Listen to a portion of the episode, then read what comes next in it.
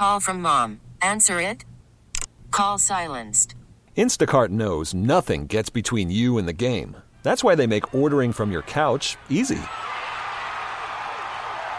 Stock up today and get all your groceries for the week delivered in as fast as 30 minutes without missing a minute of the game. You have 47 new voicemails. Download the app to get free delivery on your first three orders while supplies last. Minimum $10 per order. Additional terms apply. This episode is brought to you by Progressive Insurance. Whether you love true crime or comedy, celebrity interviews or news, you call the shots on what's in your podcast queue. And guess what? Now you can call them on your auto insurance too with the Name Your Price tool from Progressive. It works just the way it sounds. You tell Progressive how much you want to pay for car insurance, and they'll show you coverage options that fit your budget. Get your quote today at progressive.com to join the over 28 million drivers who trust Progressive. Progressive Casualty Insurance Company and Affiliates. Price and coverage match limited by state law. Twitter brought to you by Southwest Chrysler Dodge, Jeep Ram Peters Township. Visit them online, southhillsjeep.com. It coincides with the end of the first period, the end of the first period of the whole season for the Pittsburgh Penguins, the top of the hour. So why don't we bring in our man Jeff Hathhorn right now, who uh, is covering these mighty fine Penguins. Hi, Jeff. How you doing? Good, Colin. Let's end the season right here and go off champions. What do you say? Uh, that would work. One nothing Penguins at the end of the uh, first period here. Um, let's we'll get into a lot of the nuts and bolts of it, but uh, I, I believe Bedard may have a place in this game. Your thoughts? Yeah, he, he's okay. I think I think he's going to stick around. Uh, unlike you know we've seen with guys go up and down from the minors, I, I don't think a minor league uh, option is necessary for this kid. Uh, you've taken in a lot of Penguins uh, games in your lifetime. You've covered a lot of Penguins games. You're in the barn tonight, and it, like I said, it's in between periods. What's it like to see Letang on the bench with the first power play unit out there? Odd, really odd. And I, I, I'm imagining, even if he's not thinking it, like somebody in his friend group or family is going to say, "Dude, you're out there on a power play with Jeff Carter." Like really? Like that that's that's where you're at right now. Um I understand them splitting it up. I don't think this is a permanent move by any by any stretch, but I I think part of it though is Rakell worked with those guys while Guentzel was out, and now that Guentzel's back, um, maybe it was just an easier transition. Mm-hmm. But I think we'll see at some point the two defensemen on the same power play, and whether it's for a spark or whether they just think um, that's a better look. But man, that I, I, there's a part of me that feels for Kris. Not that not that anybody is given a lifetime spot on any line or at any position, um, but it is weird. Is Reilly Smith keeping up? Is Reilly Smith doing what's expected of him? And does he fit right in right away? Yeah, early on, yeah, I would say so. Uh, and I think they they do have some more consistency on the bottom lines. Even though Eller picked up an early penalty, he also got an early assist uh, I do think they're they're deeper there, and I think one of the things we'll notice about this team this year, and that Kyle Dubas has maybe done an under the radar job because it's not they're not sexy moves. Their AHL team is a lot better now. They've got a lot more depth. They still don't have a ton of prospects, but they've got guys that they can go to that have either played in the league or have played a lot of professional hockey. Whereas last year at times they're dipping down there. They were they didn't really have much to go to. I, I think they'll be better in that regard, and that should help them uh, when injuries set in. Our man Jeff Hathhorn checking in in between periods uh, at the end of the first period. Uh, Penguins lead one nothing over Chicago. It seems like at least the early way that they're going to coach this team, the way that they're going to deploy their personnel, I guess, is Karlsson will probably match at least even strength time. He'll probably match uh, Letang's time on ice, and it we look to uh, be a guy that gets thrown right into the mix, right into the fire, and skate a ton and be out there a ton, right? Yeah, and I don't know in the last two decades when anyone, when Letang is healthy, has had more ice time than Kris in a game. I I, I would have to go through some of the the sheets, mm-hmm. some of Ron's sheets, right, and, and figure that out. But man, it, it it's been a while. But yeah, you're right. I mean, because of that power play time, depending on how much they get, uh, even though Kris is still on the top defensive pairing, I think that will be the case. Yeah. Is the fan base done worrying about POJ, or are we always going to worry about him?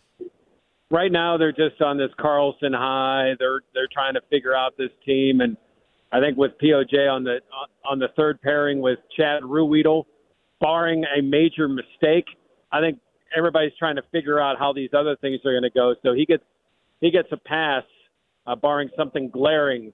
But I, I think too he looks. Listen, he he looks more comfortable. There's zero pressure on him now. I mean, it's not like, hey, what about this guy we got from Arizona? When's he going to step up? Now he's a third pair.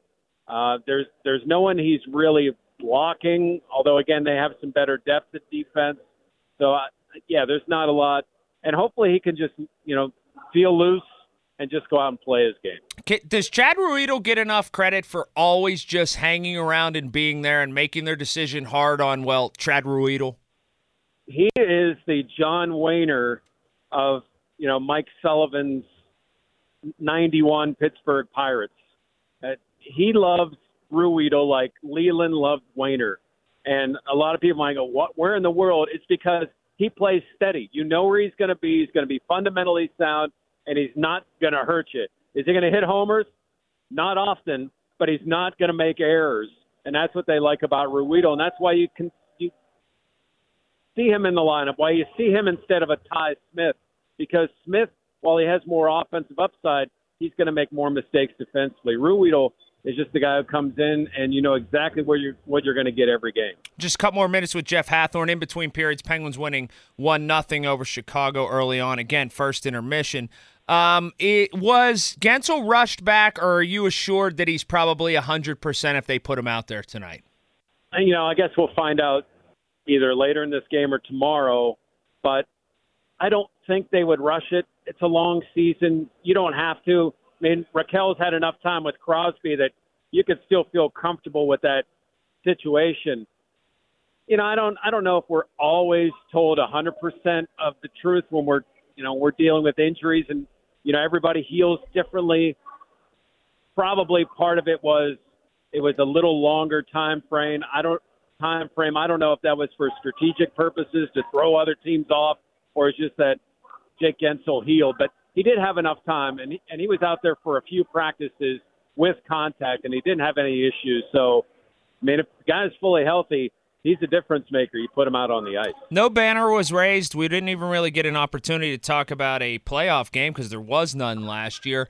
What was the buzz like pregame? It's always special the first game of the year, but uh, measure it against other buzz. Well, there's nothing like raising a banner. So uh, put that aside. But I think the buzz of Karlsson, the buzz of you know still having the three stars, I think that provided you know some of that that boom. Plus, I mean, there's a lot of pure hockey fans love the Penguins, but also love the NHL. They want to see Bedard. They think it's pretty cool that he's out here.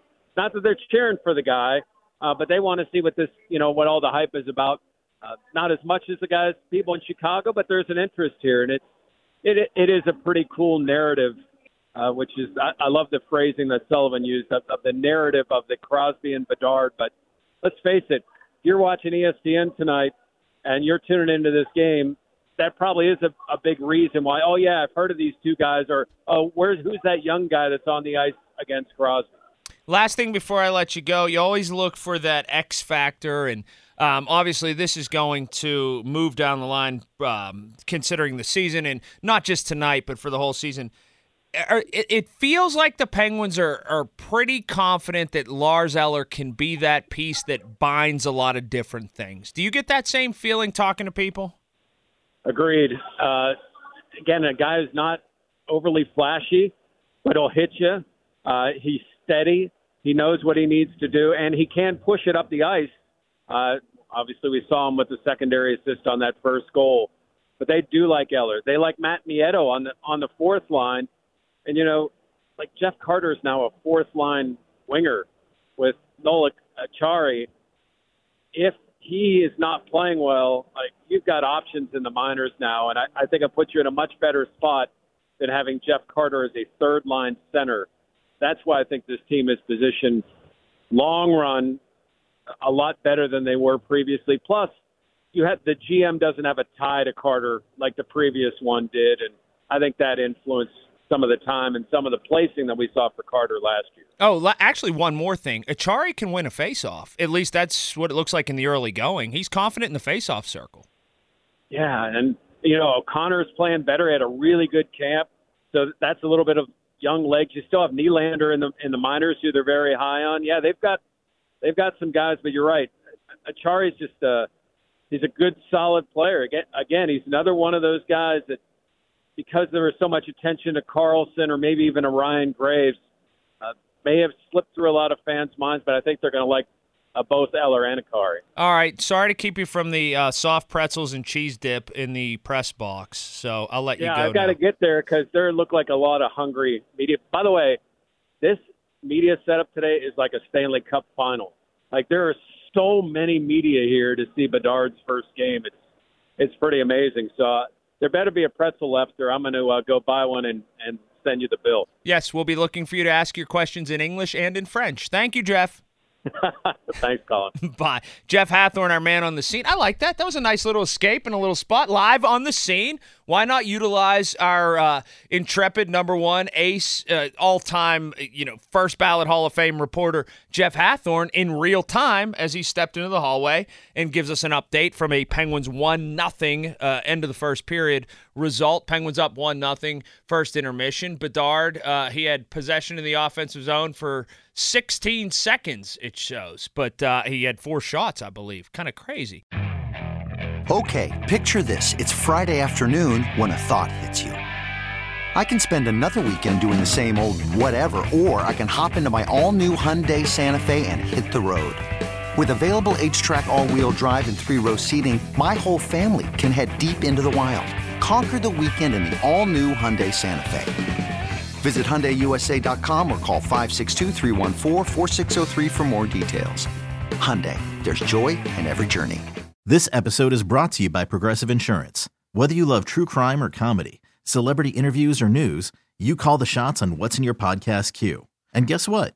Now you can call them on your auto insurance too with the Name Your Price tool from Progressive.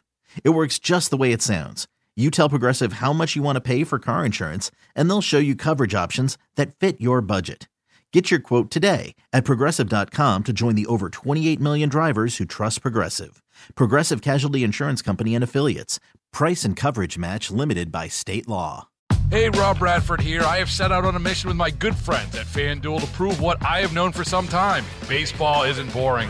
Now I have a daily podcast to prove it with some of the most notable people in the baseball world screaming baseball isn't boring from the mountaintops or at least agreeing to come on our show. Players, managers, GMs, and yes, even the commissioner of baseball, Rob Manfred. It has been a constant wave of baseball's most powerful voices. So join the revolution, subscribe, and soak in Baseball Isn't Boring. Listen on your Audacy app or wherever you get your podcast. You'll be glad you did.